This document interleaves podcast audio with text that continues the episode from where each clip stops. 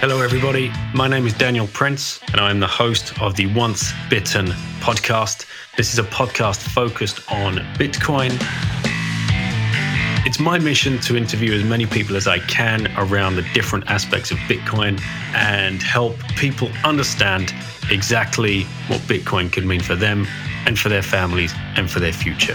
I hope you enjoy the show. Thank you so much for listening. Hey guys, thanks for joining us again on the Once Bitten podcast. A episode with a little bit of a difference again for you this week. We have an actor on the pod.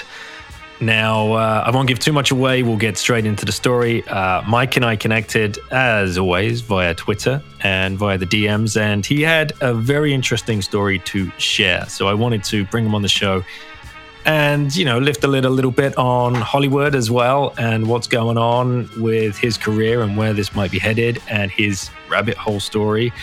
Truly interesting guy. Really, really appreciate you coming on, Mike. I hope everybody gets a lot out of this and reaches out to you after the show.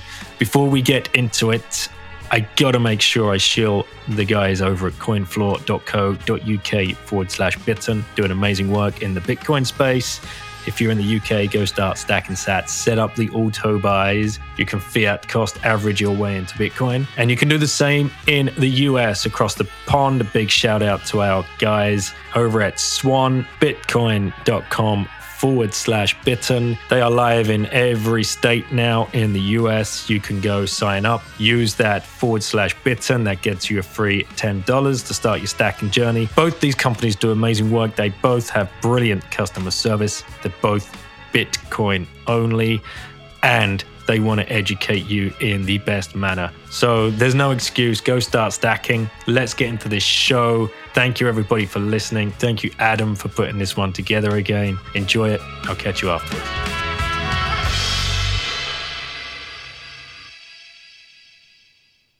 Hey guys, welcoming to this edition of the Once Bitten podcast, Michael Coghlan, who is coming to us from the silver screen. I don't know if we've ever had a celebrity actor on the Bitcoin podcast before. So Michael, thanks for spending the time.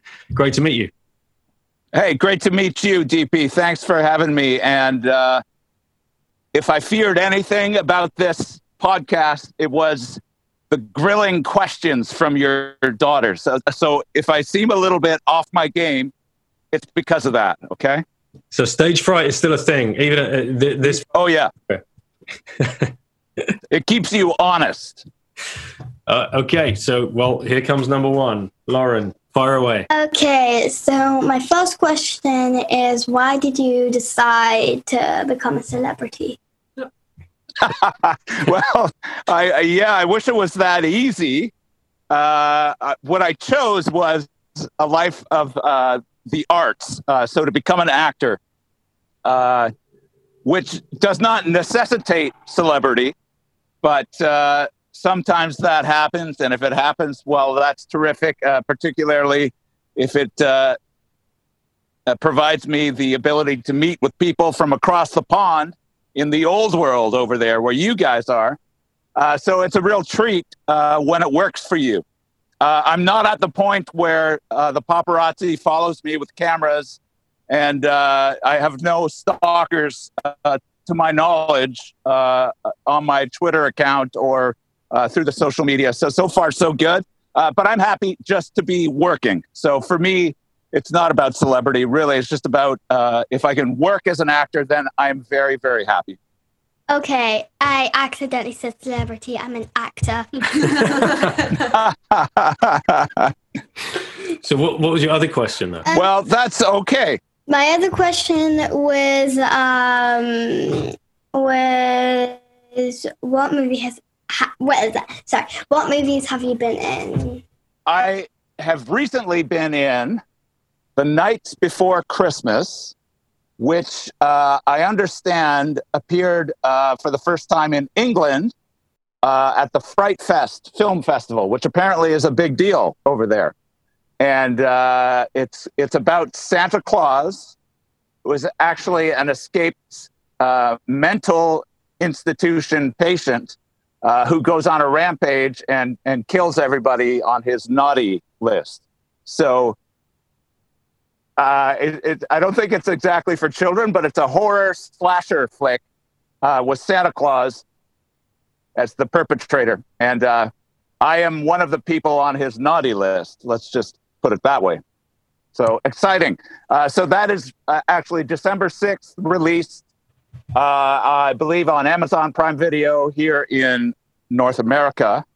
But I believe it's on DVD in department stores in your own country of the UK, which is where the producers and director and writer and main star is from, England. I let the kids do all the high time preference questions at the beginning. So here we go. What have we got, Caitlin? Well, I've got... Yeah. Oh, this is fun. Questions, because it's not every day. Oh.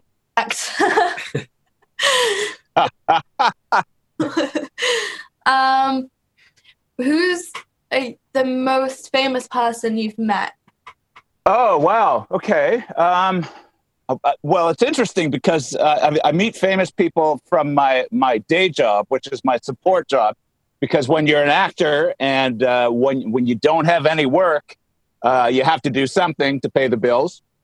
So I'm a roadie or a backline audio technician. We stage concerts. So I'm the guy who sets up the drum kit and the guitar amplifiers and all that sort of thing. So I've met a lot of famous people that way as well. But in film and television, I would say, I think maybe Michael Madsen is a big one. He was from Pulp Fiction, a big Quentin Tarantino film. He's been in many television shows and movies as well. Trying to think of who else. Sybil Shepherd I met. She was a wonderful lady. I met Robin Williams when I was an extra in a movie. This was years ago, obviously, way before he passed away. But he is just like you see him on TV and in interviews. He's very, very funny. And I don't think he ever had an off switch. He just was always making people laugh. It was incredible to witness for real. Do you know who Robin Williams is? I've got no idea. Yes, you do. Do I? Yes, you do. Okay, Robin Williams, Jumanji? I haven't seen the original one. Oh, my goodness. I've seen the new one. That one's good, though. No, we've seen the original one. You have. I haven't. Okay. Oh, yeah, that guy. Yeah, the guy. We got some hope. Well, you guys are going to have to watch Good Will Hunting all together as a family. That'll be a good one. Or Dead Poet Society. Okay. They don't ring any bells to you? Right. Okay. Good Morning Vietnam? No. Oh, okay. I here as a father. Pulp Fiction. I watched that and I think I fell asleep. Oh, yeah. It's quite long. It's a long, it's, I wouldn't recommend it for anybody below the age of 18, I don't think. Yeah. Well, do you have or 16? Yeah. What's your favorite? Movie to act in? No. What's your favorite category? Is that how you say it? Like action? Genre. Yeah. Yeah, there we go. Genre.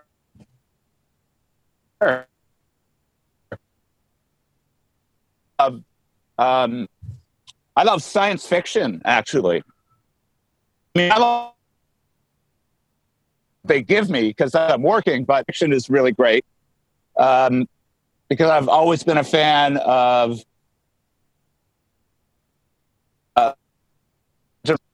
and geek as well, and we do a lot of science fiction stuff up here in north Toronto.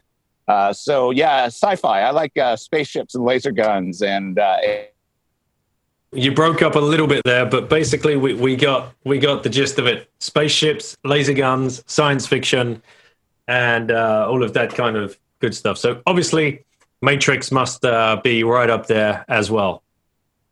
Yeah, absolutely. And that's a wonderful tie-in to what you're doing, DP, with Bitcoin.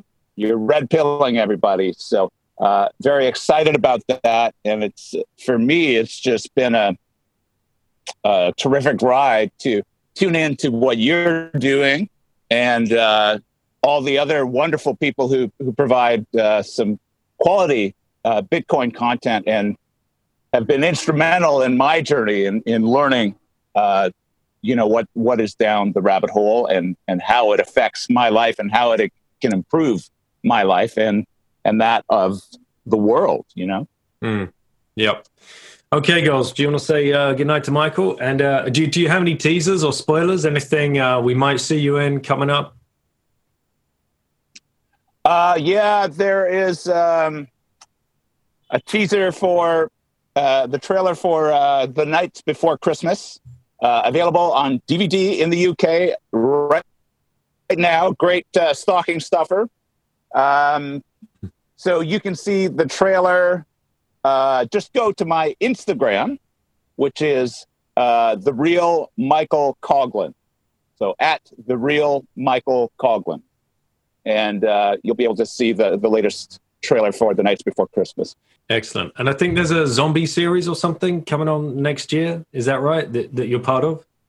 That's right. The Age of the Living Dead, which is streaming on Amazon Prime Video now. That's season. My character makes an appearance in 3 episodes in season 2, which is, I believe, scheduled for March 2021.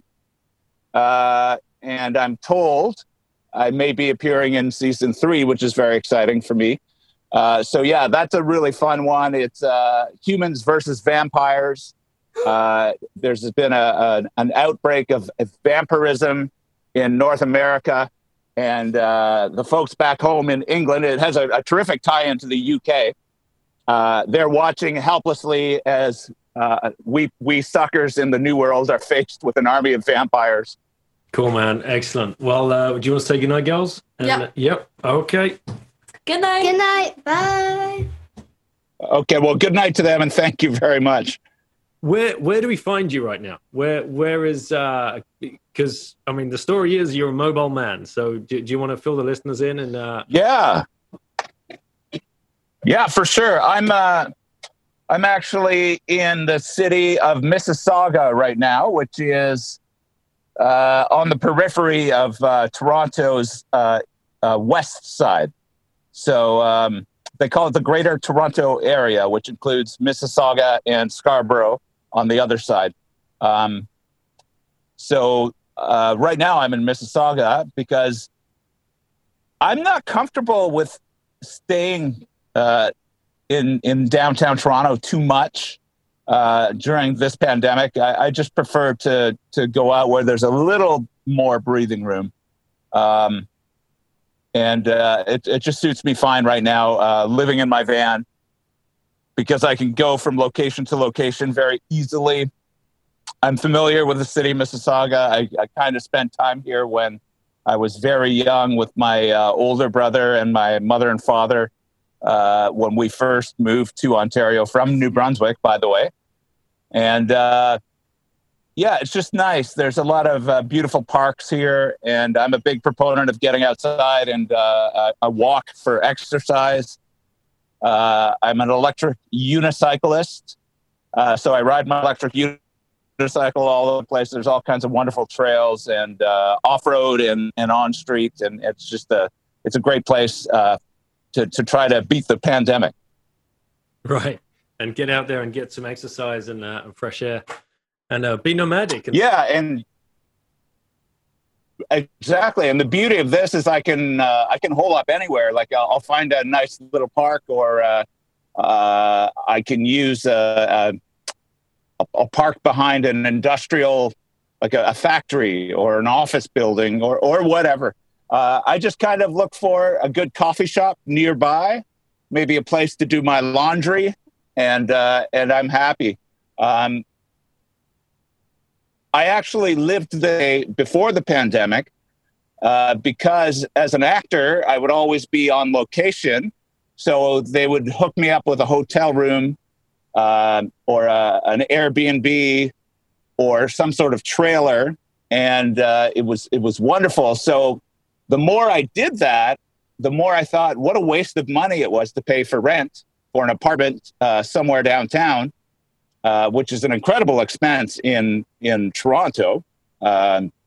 So it all kind of fell in stride with the Bitcoiners' attitude. I got really practical around the same time that I fell down the rabbit hole, and I started thinking, the money that I'm paying in rent, this exorbitant fee, could be better used going into a hard asset, and hopefully that pays off in the future.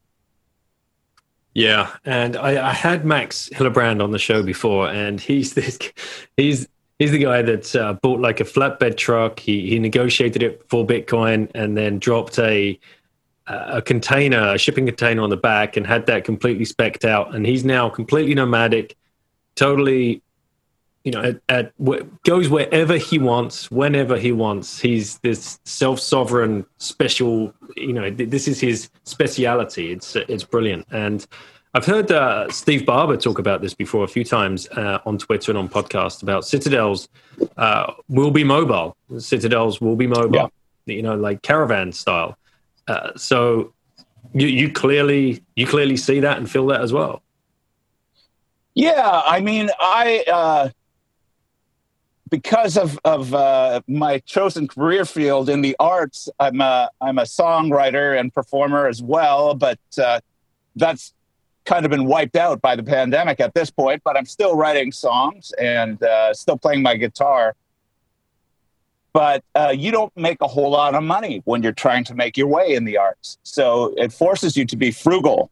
And, we all know the actor's story. They're a waitress or they're a bartender, or, maybe they drive a cab overnight, work the night shift at a factory, whatever it takes to get the bills paid. So in that train of thought, I figured the van would be the perfect way to save money and allow me the freedom to do the things that I really want to do.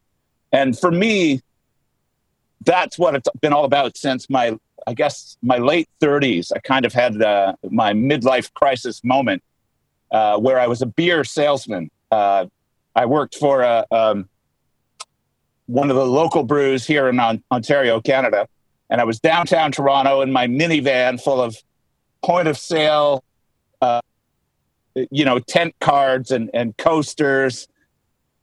So what were you doing before you fell down the rabbit hole and before you found acting? What were you doing before leading up to all of this new lifestyle of yours?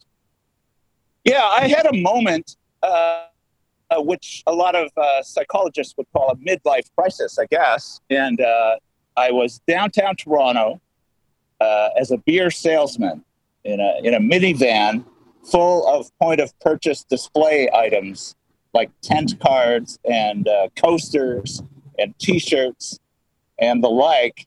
And I remember it was a hot summer afternoon, and traffic was backed up as far as the eye could see. And I remember thinking, this is not what I dreamed about when I was 8 years old. I did not think I wanted to be a beer salesman in the city of Toronto. So I kind of quit the job that day. And I remember driving to the lake shore, parking the van. I took off my tie. I rolled up my pants. Took off my shoes and socks, and I waded out into Lake Ontario and found a breakwater and just lie on that breakwater in the warm summer sun and just looked at the blue sky and trying to think of what my future would entail.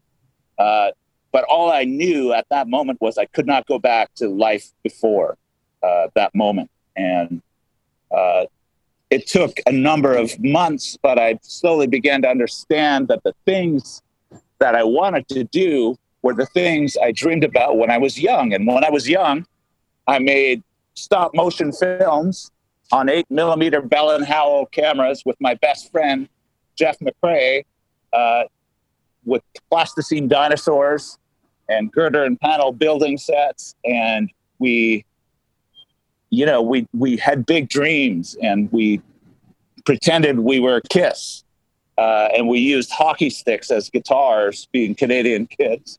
And, we put on the makeup, and we dreamed of being rock stars. And suddenly I realized that everything I wanted to do was much bigger than people gave me authority to dream about.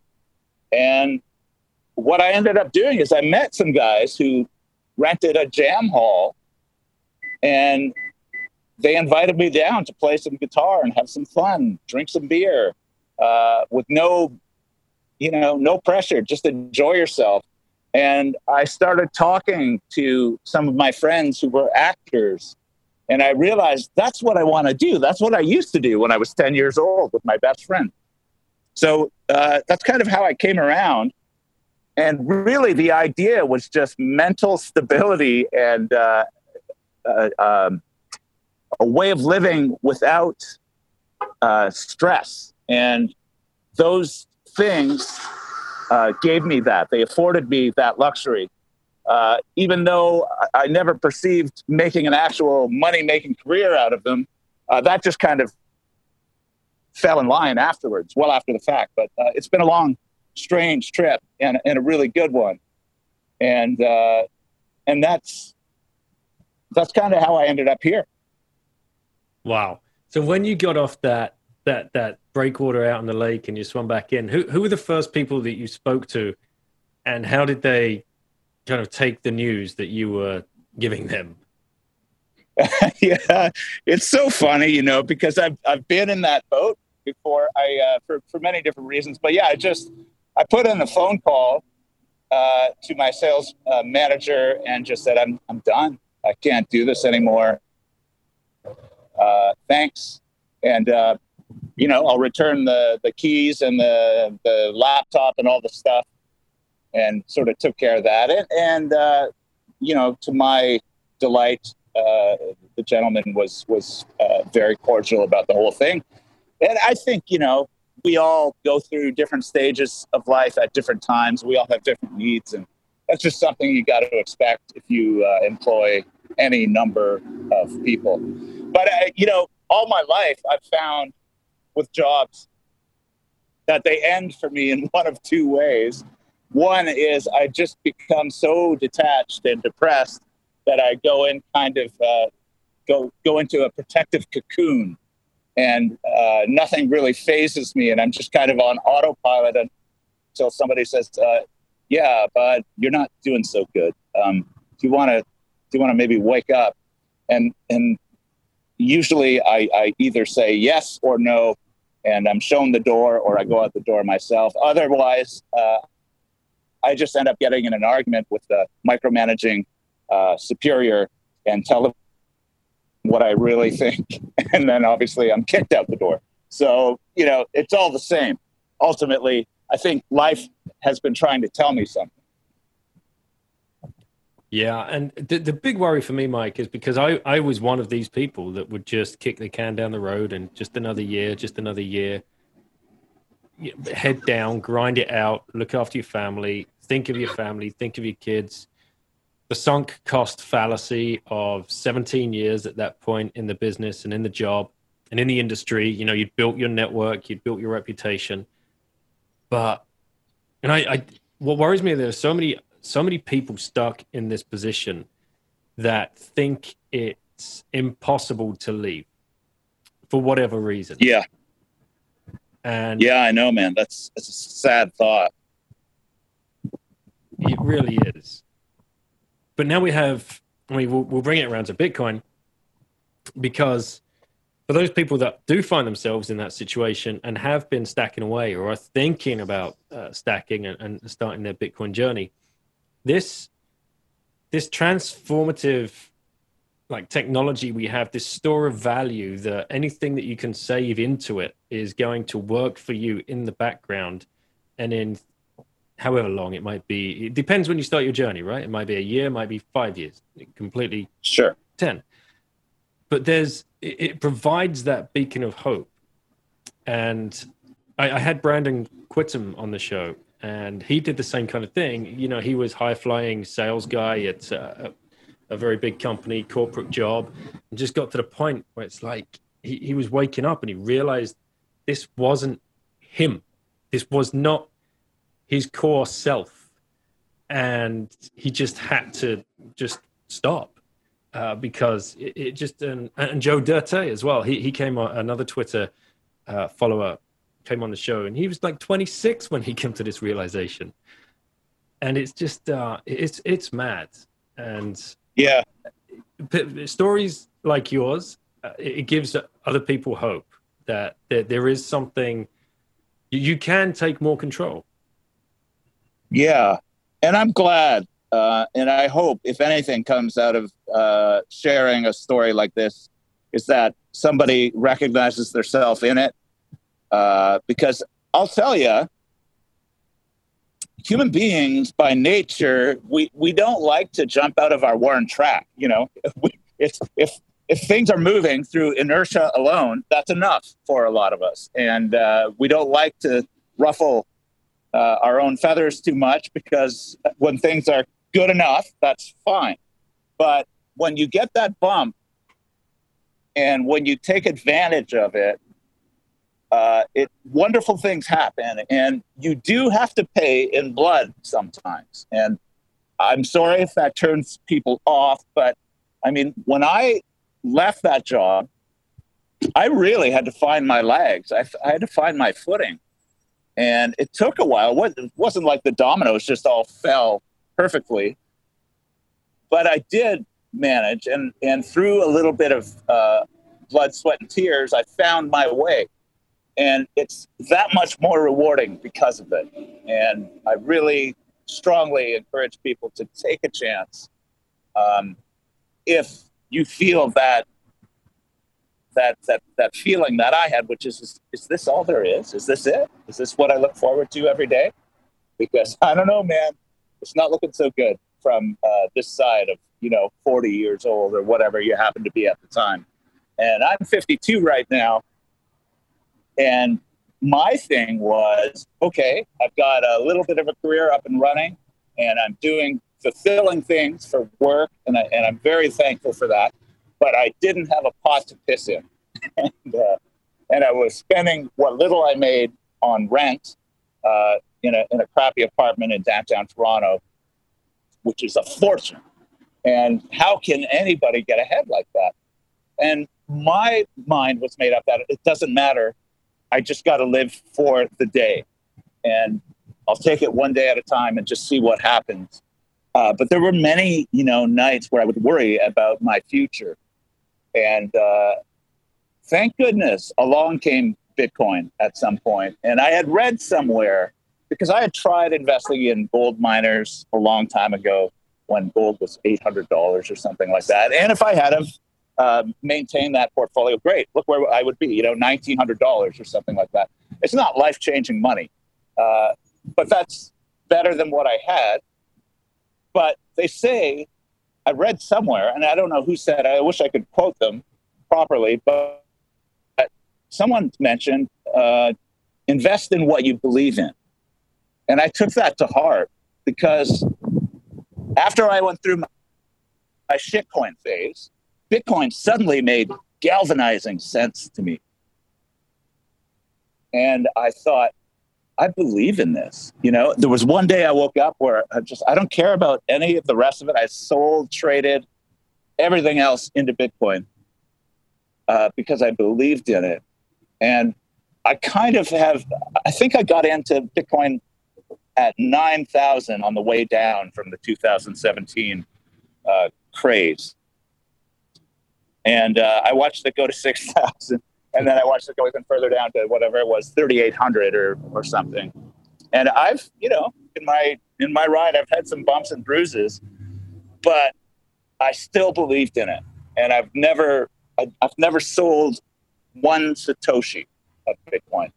And now look what's happening, and everybody's feeling really positive about, the direction it's going, and I can only say that if it takes a crap tomorrow, it doesn't matter. I'm in until the bitter end. Yes, that is definitely the sentiment of many people in this space. And long may it last. And those people that are following our footsteps, right? The people, the class of 2020 that are coming in and are going to experience this incredible uptick and bull run, you know, the companies coming out now, the public and private companies putting in big amounts. This wasn't happening back in those days, and this is going to turn the wheels even faster. But I'm curious, how do you remember that light bulb moment? Like, what? First of all, how did Bitcoin, you know, knock at your door, and when was that light bulb moment where you're like, screw all this other shit, this is the thing?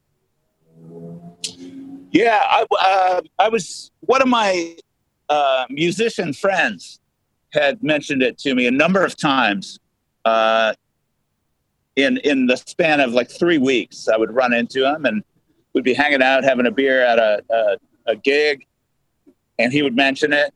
And I noticed he kept mentioning it to me because I was probably the one friend who didn't look at him with, you know, bored Homer Simpson eyes, unblinking and not getting it. I just kind of paid attention.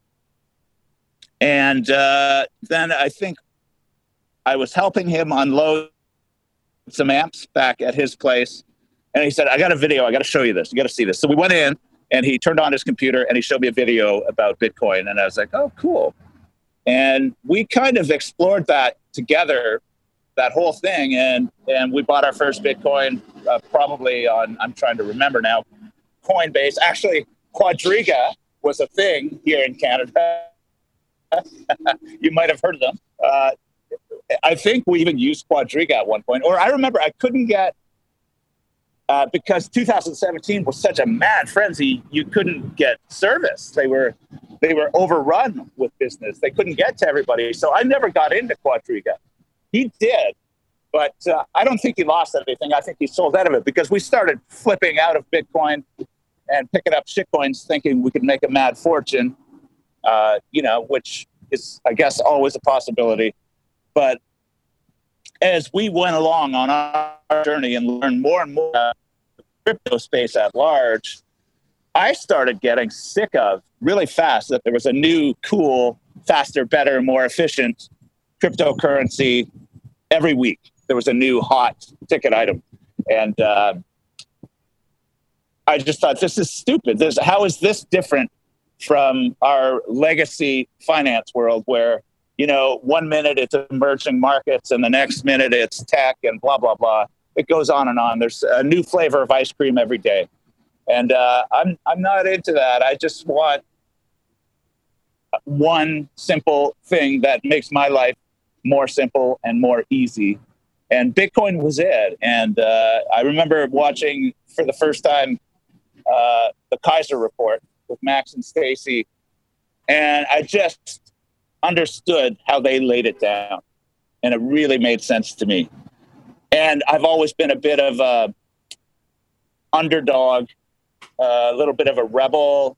I love my civil disobedience in daily doses.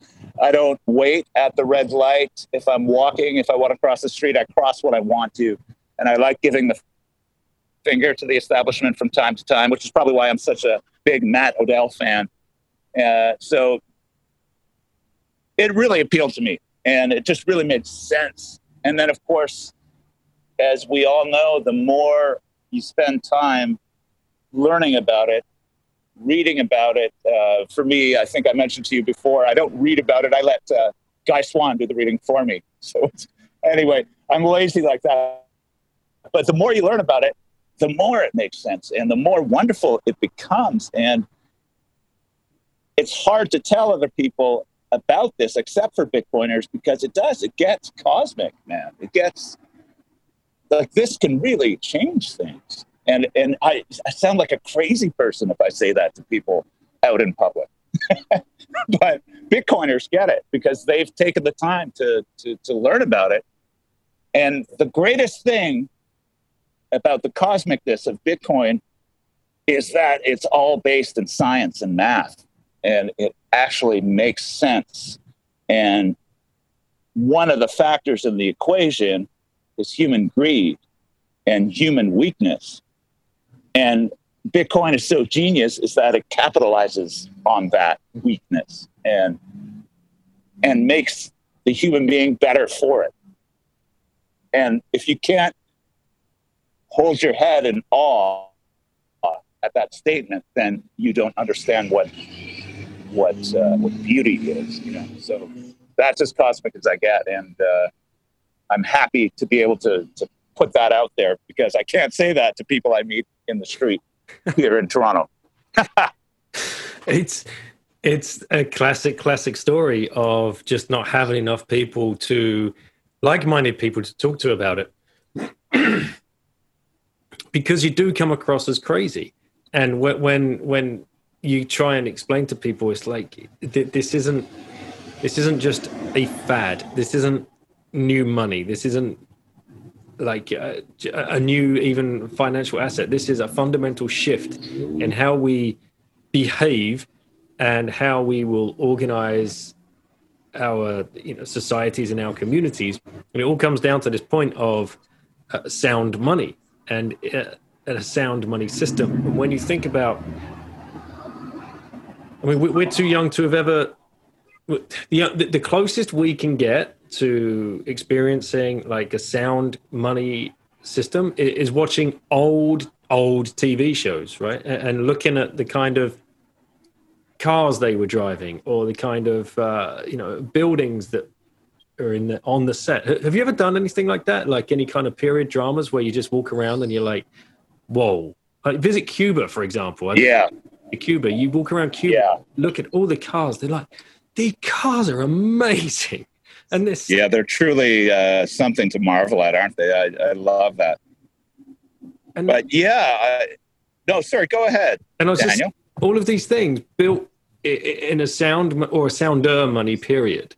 And that there are a few people on Twitter that always posting the German or the French castles or the medieval towns. I live on the edge of a medieval town here, and you're like, you walk around and you're like, my God, there's buildings here from the 13th, 14th, 15th century, and they're still standing, and people are still living in them, and they still look better than anything you've ever seen. It's incredible. So. Yeah, I mean, I'd just love to kind of pick your brain around that kind of subject. Well, it's funny, DP, because on that note, I was out for a walk this morning. And as I said, I take my van anywhere and everywhere. I've driven across Canada in it. I was in Quebec, which is a beautiful, beautiful province to the immediate eastern border of Ontario. And camped in the most stunning places along the Gulf of St. Lawrence, which would have been where Samuel de Champlain discovered, the New World for the first time through disbelieving eyes. Just stunning. But then in the city, I'll boondock behind, like a corporate office building or something. And when I walk around, I look at these buildings, this architecture, all the money that went into these fabulous structures, and they're lit up beautifully. And it's been a particularly interesting lens to study them under during the pandemic, because many of these places were empty. You would only see a security guard driving around at night, trying to ensure the safety of the place.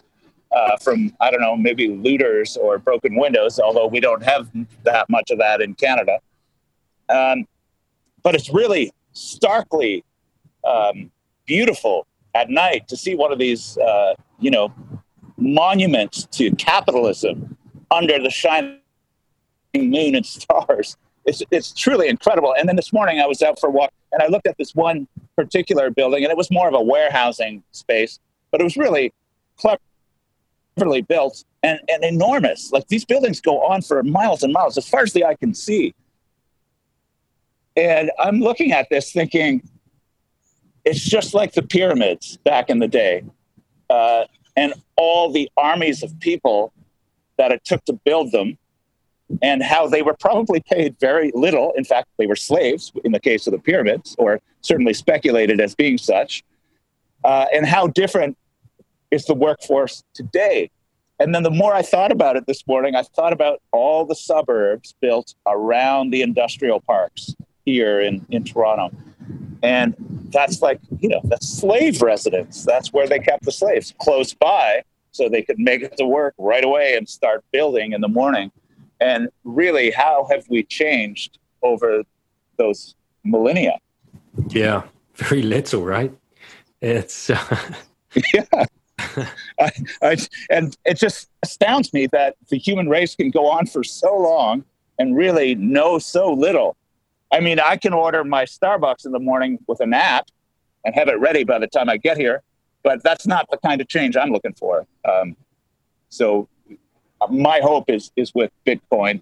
And even beyond that, the people who believe in Bitcoin and the people who are the architects of the new system built around or based upon Bitcoin.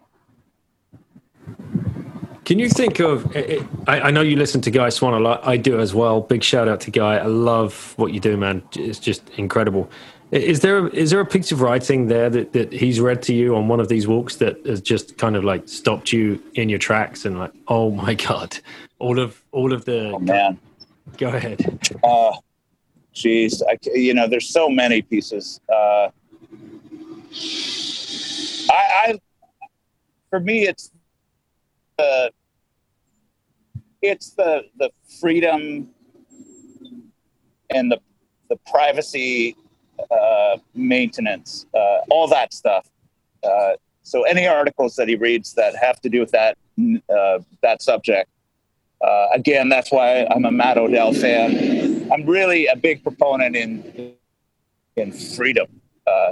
I'm a freedom fighter. I want that. I want more than anything freedom. I don't want a world without regulation and I think we need some sort of administration to make sure things don't get out of hand. I don't want anarchy, but I see every day our freedoms getting chipped away at, and I see every day nobody gives a shit. And as long as they've got their Ford Escapade or whatever the hell they drive over there, as long as they've got their team, you know, the Toronto Maple Leafs win last night, you know, or did Liverpool win last night? All these things are distractions, and they don't really matter. Now, I would not deny anybody their sports and their favorite teams and whatnot. I get a kick out of sports myself, but I'm just saying, all the smoke and mirrors that are thrown in front of us to distract us from the fact that we're really just losing our freedom by the day. And that drives me nuts. And as I alluded to a little bit earlier, I'm a big fan of civil disobedience. And when I say that, I don't mean I'm going to go out and start fires, but I will question the police. I will question the legitimacy of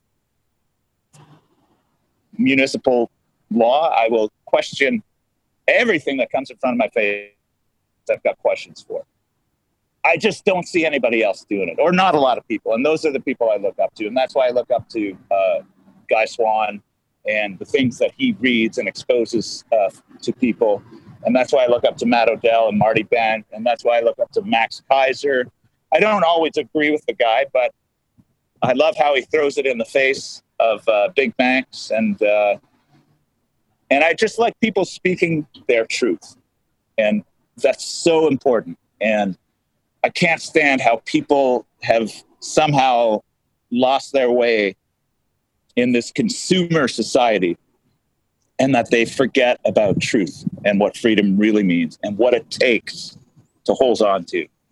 And when I look at my neighbors to the south, and I have a lot of friends down there, I work with them, and a lot of our Bitcoiner friends that are podcasting, providing terrific content. I look at what's happening down there, and I look at like this whole election deal. I'm sorry, Joe Biden is not much better than Donald Trump. You had no choice down there. I'm sorry, Americans. It makes no difference. You're still doomed. Your empire is still crumbling, and your country is a catastrophe. And if that makes me unpopular, I'm sorry, but it is. And racism isn't going anywhere because Joe Biden is suddenly president. There'll be no healing. There will be no healing because of Joe Biden. And I'm not trying to discredit Joe Biden, but I'm just saying the healing comes from the money. You know, slavery came from the money. So until people understand that, nothing's changing. And wow, I just got on a soapbox there. I'm going to step down now. But it's the world. Man. That is, I mean, that is such a great meme, and that's clearly resonated with you on a very deep level. You know, like an envy. Rudolfo has on his portfolio, his profile. It's the money stupid, and that's just such a great. Yeah. It's such a great message. Yeah, and my heart bleeds for people. Stuck in that situation, and everybody's looking for something to blame. And I understand that. It's human nature, of course. But if we could zoom out and really get down to brass tacks, then I think maybe we could get somewhere then. And that's my hope for Bitcoin and the kinds of new business paradigms it will hopefully erect. I hope that's what we can count on. Yeah. And so you've got a big question around why society now can't stand up and just ask that question, why? Have you thought about where that's come from? Where did that kind of get knocked out of people? I think we get pacified by shiny gadgetry and pretty imagery on the internet and season-arcing, dramatic, episodic television and big billion-dollar sport. And all those things are distractions, right? How many people take the time to go for a walk every day? Really, lots of them go to the gym inside with headphones on or earbuds in their ears with a video screen right in front of their face on a treadmill. That blows my mind. Get outside and walk up a hill. Get outside and walk into the wind. See the leaves falling from the trees. Smell the air. Or smell the pollution in your fucking neighborhood because it's gone to shit over the last 20 years while you've been stuck inside watching the goddamn Maple Leafs lose the Stanley Cup for another year. You know, it's kind of, people are nuts. They live inside. At least they do here in North America. I don't know what it's like over in your country, but I see, just sitting here at the Starbucks parking lot, watching people drive in and out, and they're talking on the phone and, parking. They leave their car running. And they walk into Starbucks, which they've already ordered on their app, and they walk back out, and then they're gone. And then they're going to the mall. They'll go into the mall. They'll spend 3 hours walking around the mall, buying shit they don't need. It's going to go in the garbage in 7 months, and the cycle it starts over again. And I just think something as simple as feeling the ground under your feet, getting off the concrete. Just make a connection. Go into the woods. Oh my God. Go into the park. If you live in a city, just go to the park, see the squirrel, go up the trunk of the tree, watch the bird flee the squirrel. Understand that you're part of something so much bigger, just for a moment a day. I'm not asking anybody to quit their jobs. Just wake up and have a look around. Look at the sky. Just look, say hi to somebody that's walking the opposite direction, walking down the street. That could change somebody's day. That could change your day. And I'm not perfect, man. I don't have the answers, but I do know that we're detached. We're really detached in how we live today. And if you just take some little proactive step, you'll find that, the little brain charge you get from it will be bigger than 100 likes on Facebook. The charge you get from a smile from another human being, the charge you get from feeling your face on a nice fall afternoon,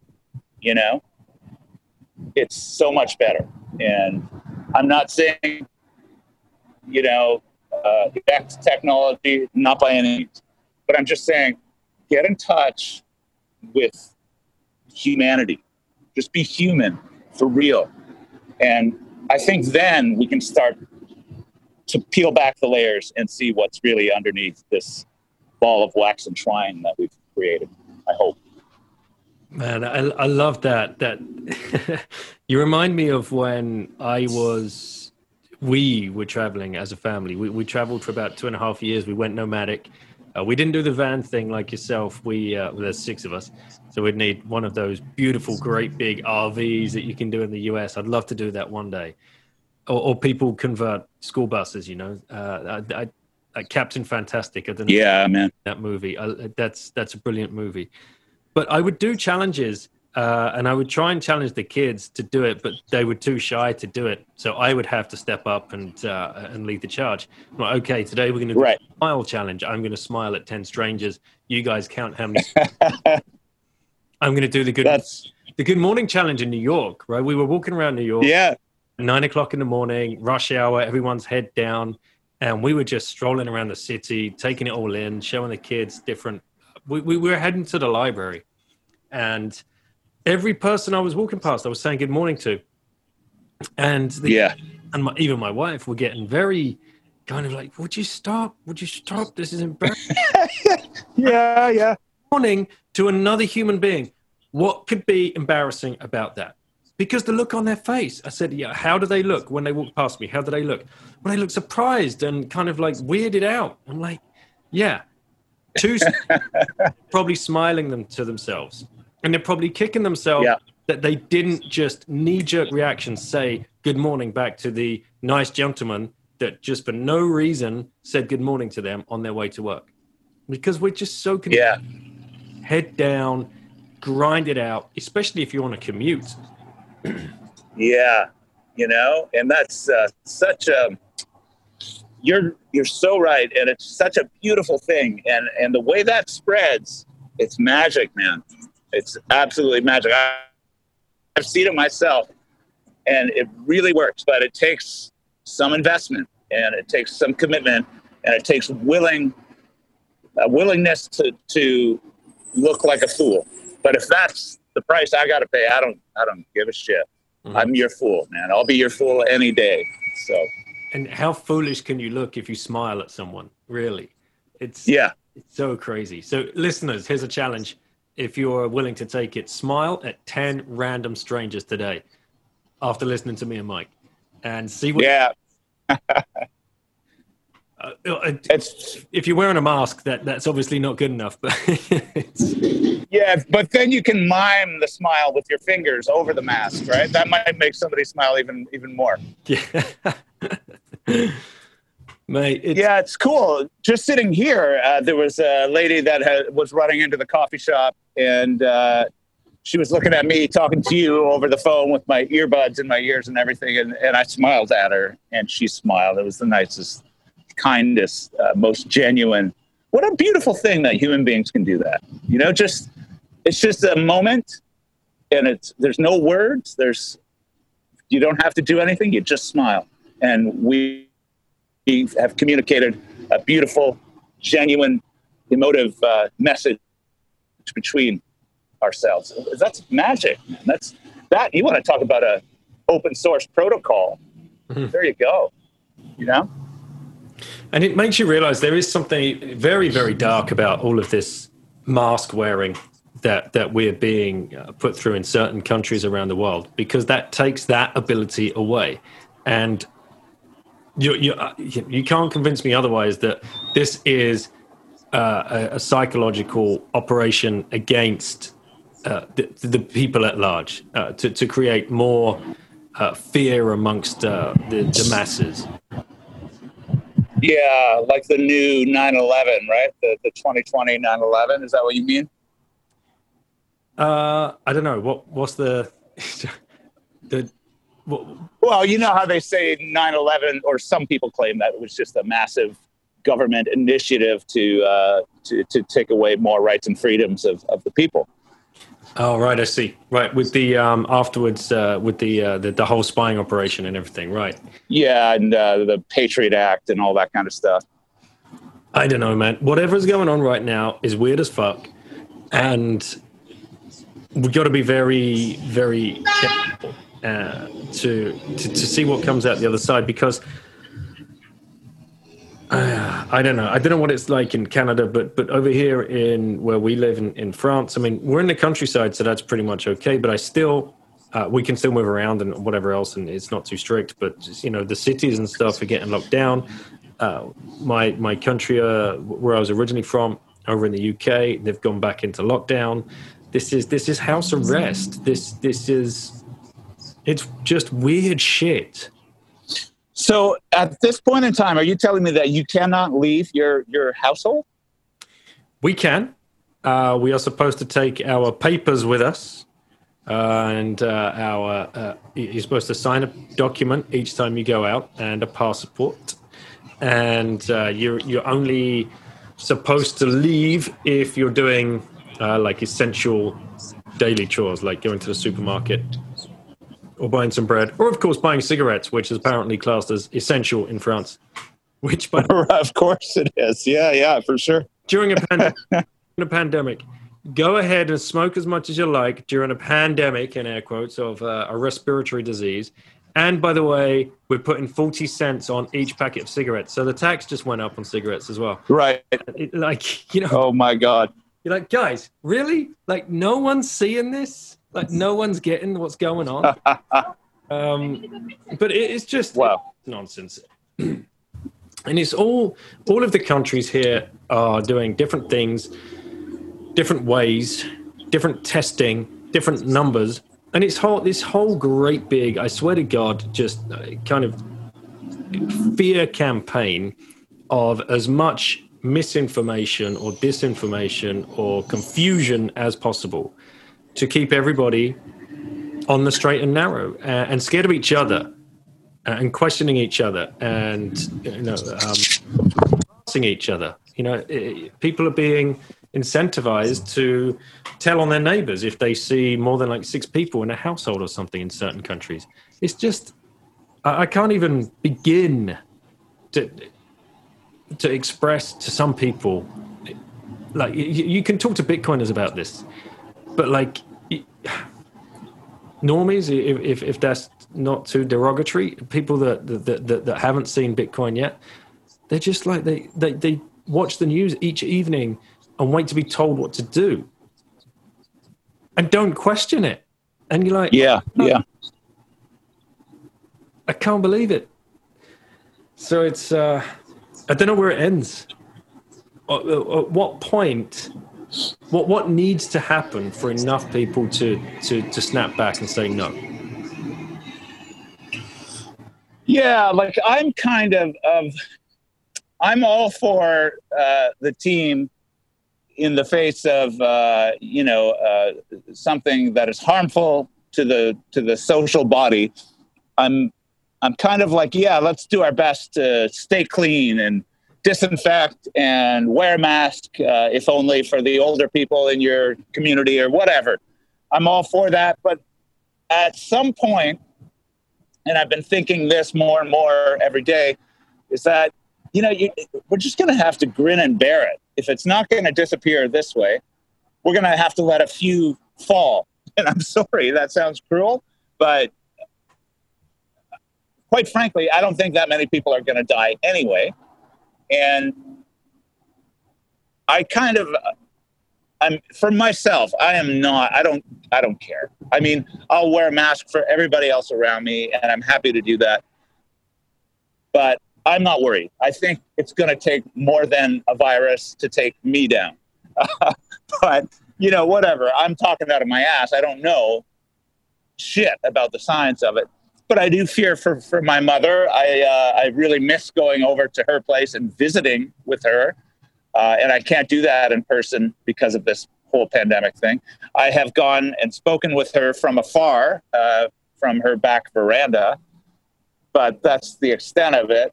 But I do think at some point, I saw some figures that somebody tweeted And it's aren't less people dying than from a regular kind of flu virus? Yeah, go and listen to Safe's latest podcast. I don't know if you've picked up on that one yet. He started a podcast, and his latest episode is all about this. And he knows Safe. Obviously, he's hardcore, and he lays out the fact. Yeah. You'd be for sure. I like that. Yeah, you'd be shocked by it if you've not caught it yet. It's and anyone else listening, definitely go and catch that. Yeah, I believe I just subscribed to that podcast yesterday. So, you got a good walk ahead of you. That one, I tell you. Nice. Yeah, I can't. It's like I'm glad that I don't have any work currently because I don't have anything scheduled until last week of November. I have a shoot, but every day I wake up and I start listening, while I'm having my coffee, and I go for a walk and I put my earbuds in, and it's just like, it's outrageous how much there is now, which is great. Because it's exciting, and you pick up on the vibes of people, and you get excited by, not only the price action these days, but for me, it's always been the spirit of the thing. And I feel like in some strange way, I have friends out there because you and I have never talked before. And here we are having this great old conversation like we've known each other for some time. And that for me comes from the fact that we both share a lot of common values, and it's really nice to meet your people. And this brings me into a question I wanted to ask you, DP, was you recently spoke with Michael Saylor. Is that not correct? Giga Chad. Yes. Yeah. So, I mean, what an infectious guy he is, and he's said that he feels like he's found his people when he talks about Bitcoiners. But what was that experience like? Because I even went so far as to ask Dan Held via Twitter if I could be his date for the 100K party that he talked about on Bitcoin Rapid Fire with John Vallis. So I'm trying desperately to get to that party. That's my goal right now. What did you and Michael have to say? I found that to be such an impressive show of he has this ability to pinpoint and drive home in such a succinct manner everything that many of us have been striving to do for so long. And even with the education question that I asked him at the beginning, this has been a battle I've been facing for the last 6 years. And I've done a lot of work in that space. I've hosted two global summits that we've interviewed. I have interviewed personally Sir Ken Robinson and Peter Gray, Pat Ferenga, and many others. And I'm blown away each time I speak to these people as well. But the way he laid out the problem with education and his passion and drive behind how he is going to fix it, and how he wants to be the kind of driving force behind making education free for everyone, everywhere. Yeah, I love that. And the way he broke down, like, the problem with the education system as it is today, and just examples like, how much money do we spend on teachers to teach algebra when one guy put algebra open source into the world? It makes no sense. And you're like, you don't employ 250,000 people to teach the same thing when we each have a laptop. And you're like, yes. How have I never been able to express that in like that one sentence before? And I've been trying so long and so hard to try and open people's mind to like homeschooling, for example. And, homeschooling is not for weirdos or tyrants, or as Michael, or as President Macron here in France said just 2 weeks ago, for extremists. Right? Like what? And to hear him come out fighting on the side of education reform and to come out fighting on the side of Bitcoin, it was really impressive to be sat across the laptop on the Zoom chat. I really enjoyed it. And I have another conversation coming up with him too, which I'm really looking forward to. So it's, yeah, it was a true honor. And I don't know, hopefully that if you're listening, John Vallis, that might have got me a rubber stamp into the into the 100K part. And John, if you're listening, you know, you're out there in Newfoundland. I'm a good old maritimer. I was born in New Brunswick, so the right thing to do would be, I'm willing to go as anybody's date, by the way. I will go that far. I'll dress nice. I'll behave. I won't wreck anything. I promise I'll be a great ambassador for Toronto. Well, all you got to do is, you know, you find yourself a big role in Hollywood, and you'll just be able to swan in, no problem. Actually, I've got a question about that, because obviously what's going on. This clearly, you work in two industries that have taken a huge hit on this. What is the kind of feel in those circles? With when are we going to get back in the movies? When are the big films going to start coming out again? You know, what's going on? You know, no one can go to rock concerts. What are the big bands thinking? Can you kind of lift the lid on that world a little bit? Oh man, it's been cool. I mean, if I was entrenched in that business, and it's just been wiped out. I mean, there have been a few. What they do over here is have drive-in shows. So we have drive-in theaters. I don't know if that's a thing in Europe, but it's like a big outdoor screen that is like 50 feet tall and 100 feet wide, and you watch a movie from your car, and you just hang a speaker on your window ledge and watch the film. And so they've been doing rock concerts that way, but they're very few and far between. But that has been one way that we've been doing music at social distance. And then there's been, some very few outdoor shows, obviously with social distancing and a limited audience. But by and large, like all the guys that I work with, everybody's out of work. It's just over. Like the industry is over. I don't know how anybody's ever coming back from this, because if you have to rent a warehouse to store all that gear and pay the cost for that, it's over. I don't know.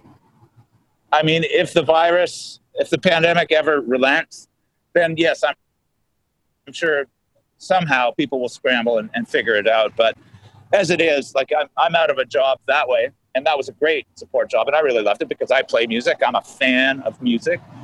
It worked hand in hand with my acting career, so it was really terrific. But it's gone now, and that's a tough pill to swallow. And I miss it. I really do, because it was a great opportunity.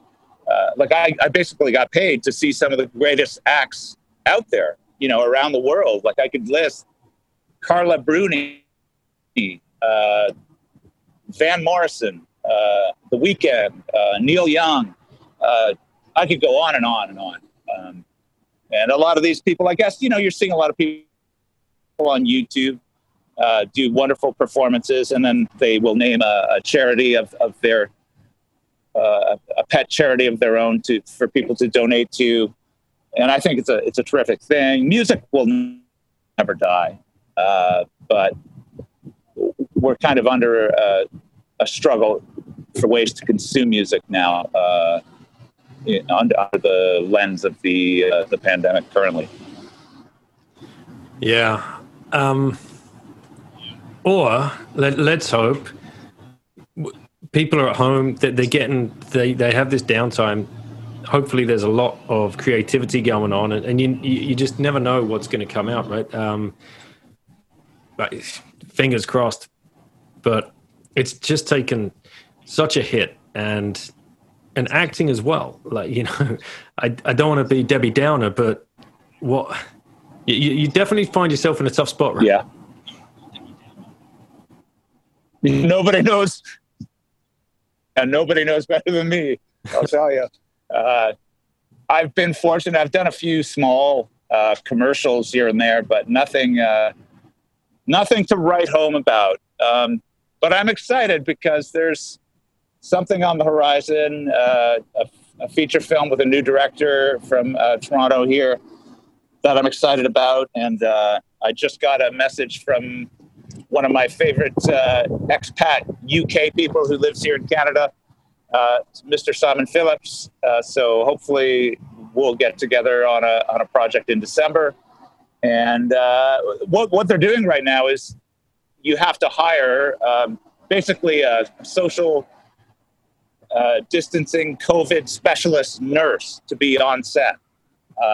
And sometimes it's more than one nurse, depending on the amount of crew and cast that you're working with, obviously. So it's an extra expense, and it's more regulatory hoops to jump through. And it's a pain in the ass, quite frankly. But, there is still shooting going on. And I have noticed that it seems to have, at least here in Hollywood North, it seemed to have picked up over the last month or two. So that's a good sign. Because quite frankly, this summer was supposed to be the biggest that Toronto had seen. I'm not sure if you're aware, but a great deal of the Hollywood motion pictures that you see the world over are shot here in Toronto. A lot of them are shot in Vancouver, Canada as well, because they come up, because the American dollar is usually 25 points up on the Canadian dollar. So their money goes further here. So we've been doing this for years in Toronto. So it's a good sign to see that things have been picking up lately. But what we lost is just, Netflix was building a studio here, and it was scheduled to open this year. And obviously things have changed for those plans, but tough pill to swallow. I don't know what's going to happen. Technology is running rampant, as we both know. So maybe in the future we see AI-generated serial drama. I have no idea. It frightens me a little bit, but who can say? I still think there's room for theater and live music and people getting together. I think it will happen. And I think if they keep wielding pandemic regulation over our heads, sooner or later, people get tired of it. And they will say, enough's enough. We have to live our life. We tried your way. It's clearly not making any difference.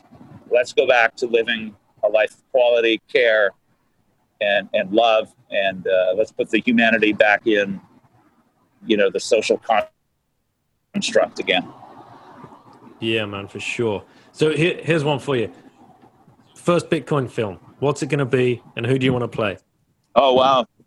I want it to be about Matt Odell running wild, like he finally has had enough with prying regulatory fingers reaching into his privacy, and he goes ballistic and holds up in a shack somewhere in New York City. But New York City is destitute because everybody's moved away because of the pandemic.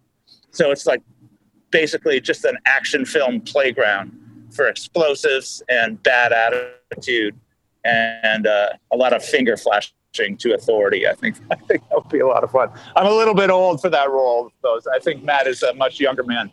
But I guess CG can go a long way towards making me look much younger. It sounds, yeah. Or it does sound like a mix between like Falling Down or I Am Legend. And right, yeah.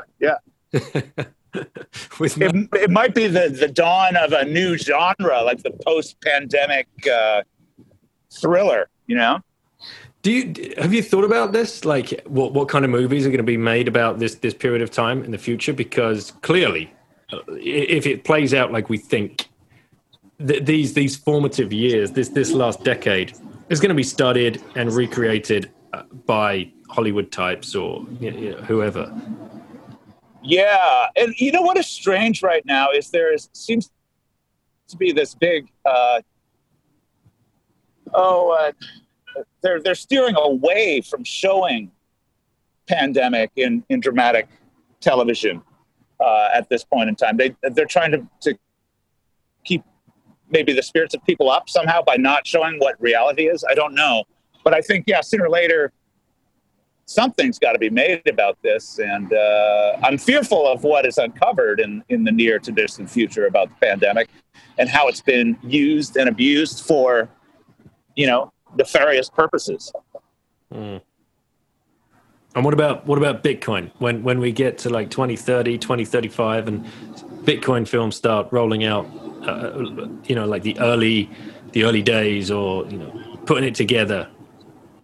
Yeah, well, we're still waiting for there's going to be a sort of a Winklevoss film, is there not? That's the... With a lot of the... Resrig film, right? Yeah. Yeah.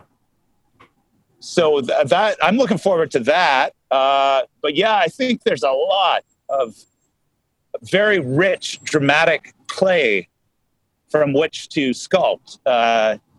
And, you know, I would love to see some stuff about, you know, the early, the race for mining supremacy, I think would be a good one. Obviously, you know, the dark web and the links to that. I would love to see a film in which Steve Mnuchin is vilified and perhaps eliminated in a very dramatic and grotesque way at the film's conclusion. That would be fun. Yeah, no, there's a lot of rich material to tell stories from. I mean, certainly, like Netflix could run away with a series about the cypherpunks and the over in question of like which one of them is Satoshi. Yeah, it could be just such an amazing thing. It's got to be done. Somebody's got to be working on it. And you know, I had higher hopes for Mr. Robot. I don't know if you've seen that one, but Mr. Robot, they made mentions of Bitcoin and. I thought maybe they would get a little further down that rabbit hole. They didn't, but it was nice to see at least a nod. But yeah, you're right. There's got to be something done. Yeah, it's going to be cool. And we've got American Hodl and Breedlove working on a documentary, which everybody is really looking forward to. And all the best for that, guys. Really, push forward on that and make it happen because it'd be so great. Yeah. Something else in the space. Yeah, it's such an exciting time to be part of this whole thing. You really get the sense that the floodgates are about to break open. And it's funny because we were talking about this, you know, 2-3 years ago.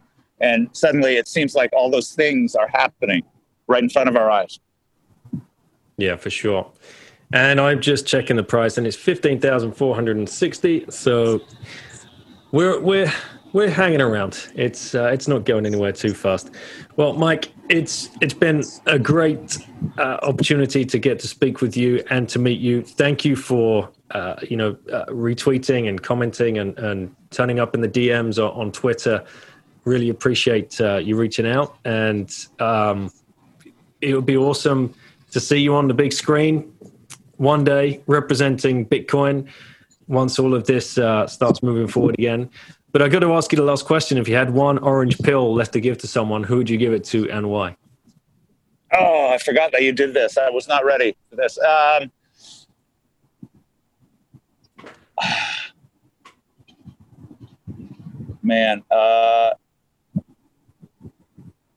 The Dalai Lama.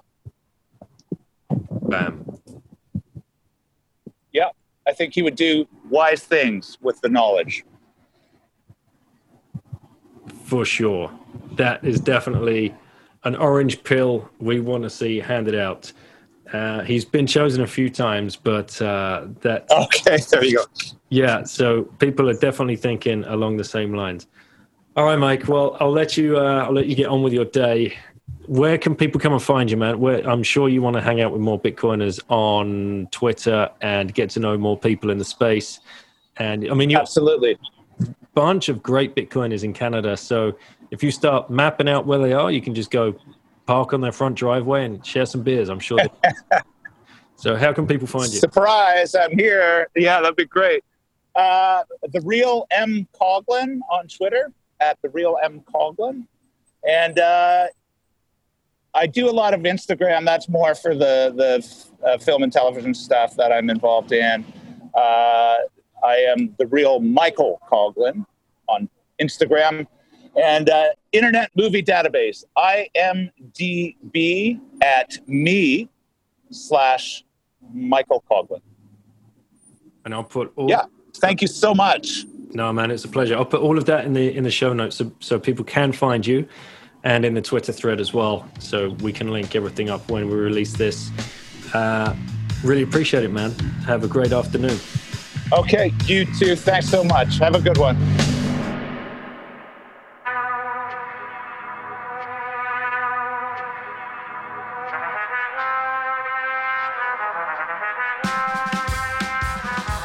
Hey guys, thank you for listening, and thank you, Mike, for coming on again. That was such a great chat. Really enjoyed that one. And, it's the first time for me to really speak to an actor that has worked with some of the greats and is trying to carve out a career in this industry, and what's going on, and, how COVID has affected this industry and where it's headed.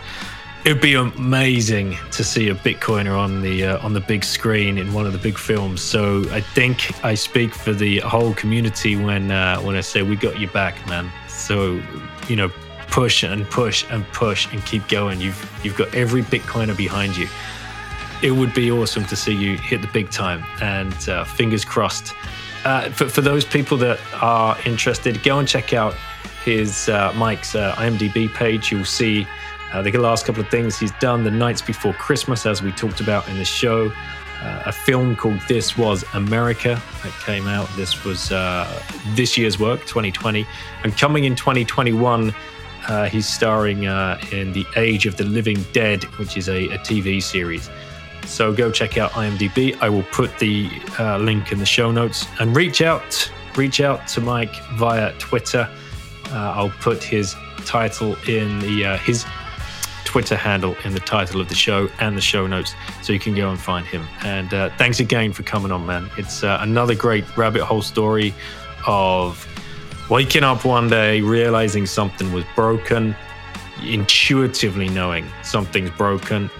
This system isn't working, not just for you, for millions of us around the world, and coming to the ultimate conclusion that, Bitcoin fixes this. So I got a big smile on my face doing this closing. So I will leave it there.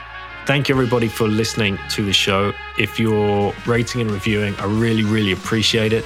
If you're sharing on Twitter, that goes a long way as well. Likes, comments, and of course, bring the banter. It's always great to hang out with new Bitcoiners on Twitter. Before I sign off, make sure you check out coinfloor.co.uk /bitten. If you're in the UK, start stacking sats with those guys. And if you're in the US, live in every state, swanbitcoin.com /bitten. You can go start stacking some sats. You'll get a free $10 using that sign-up code. Big shout-out to the boys at 21ism. It's amazing the website you've put together. The people you are showcasing is incredible, and I know there's so much more to come. Keep bringing the noise, and if you haven't checked this out yet, guys, go over and check out the website. Go follow on Twitter. Sabadas, you're doing great work, and the team, all the Bitcoiners, keep it up. It's brilliant stuff. And a shout out as well for Shamory, because we're coming up to Christmas, and Scott's done a great job with this little card game. He's got it STEM certified. You can go and visit the website playshamory.com. Go check him out on Twitter, and keep an eye on the release of my podcasts, somewhere hidden either in the show notes or in the release of the tweet thread. You'll find a conspicuous looking code that will get you a free game, which Scott gladly gives out to the first person who gets over to the website and claims the free game with that code. Really appreciate all your work you're doing, Scott, to help educate friends and families around the world. It's brilliant product. Really glad you come on the show to talk about it earlier in the year, and all the best of luck. All right, guys, I'll look forward to the next show, and thank you again for all of your support. Take care.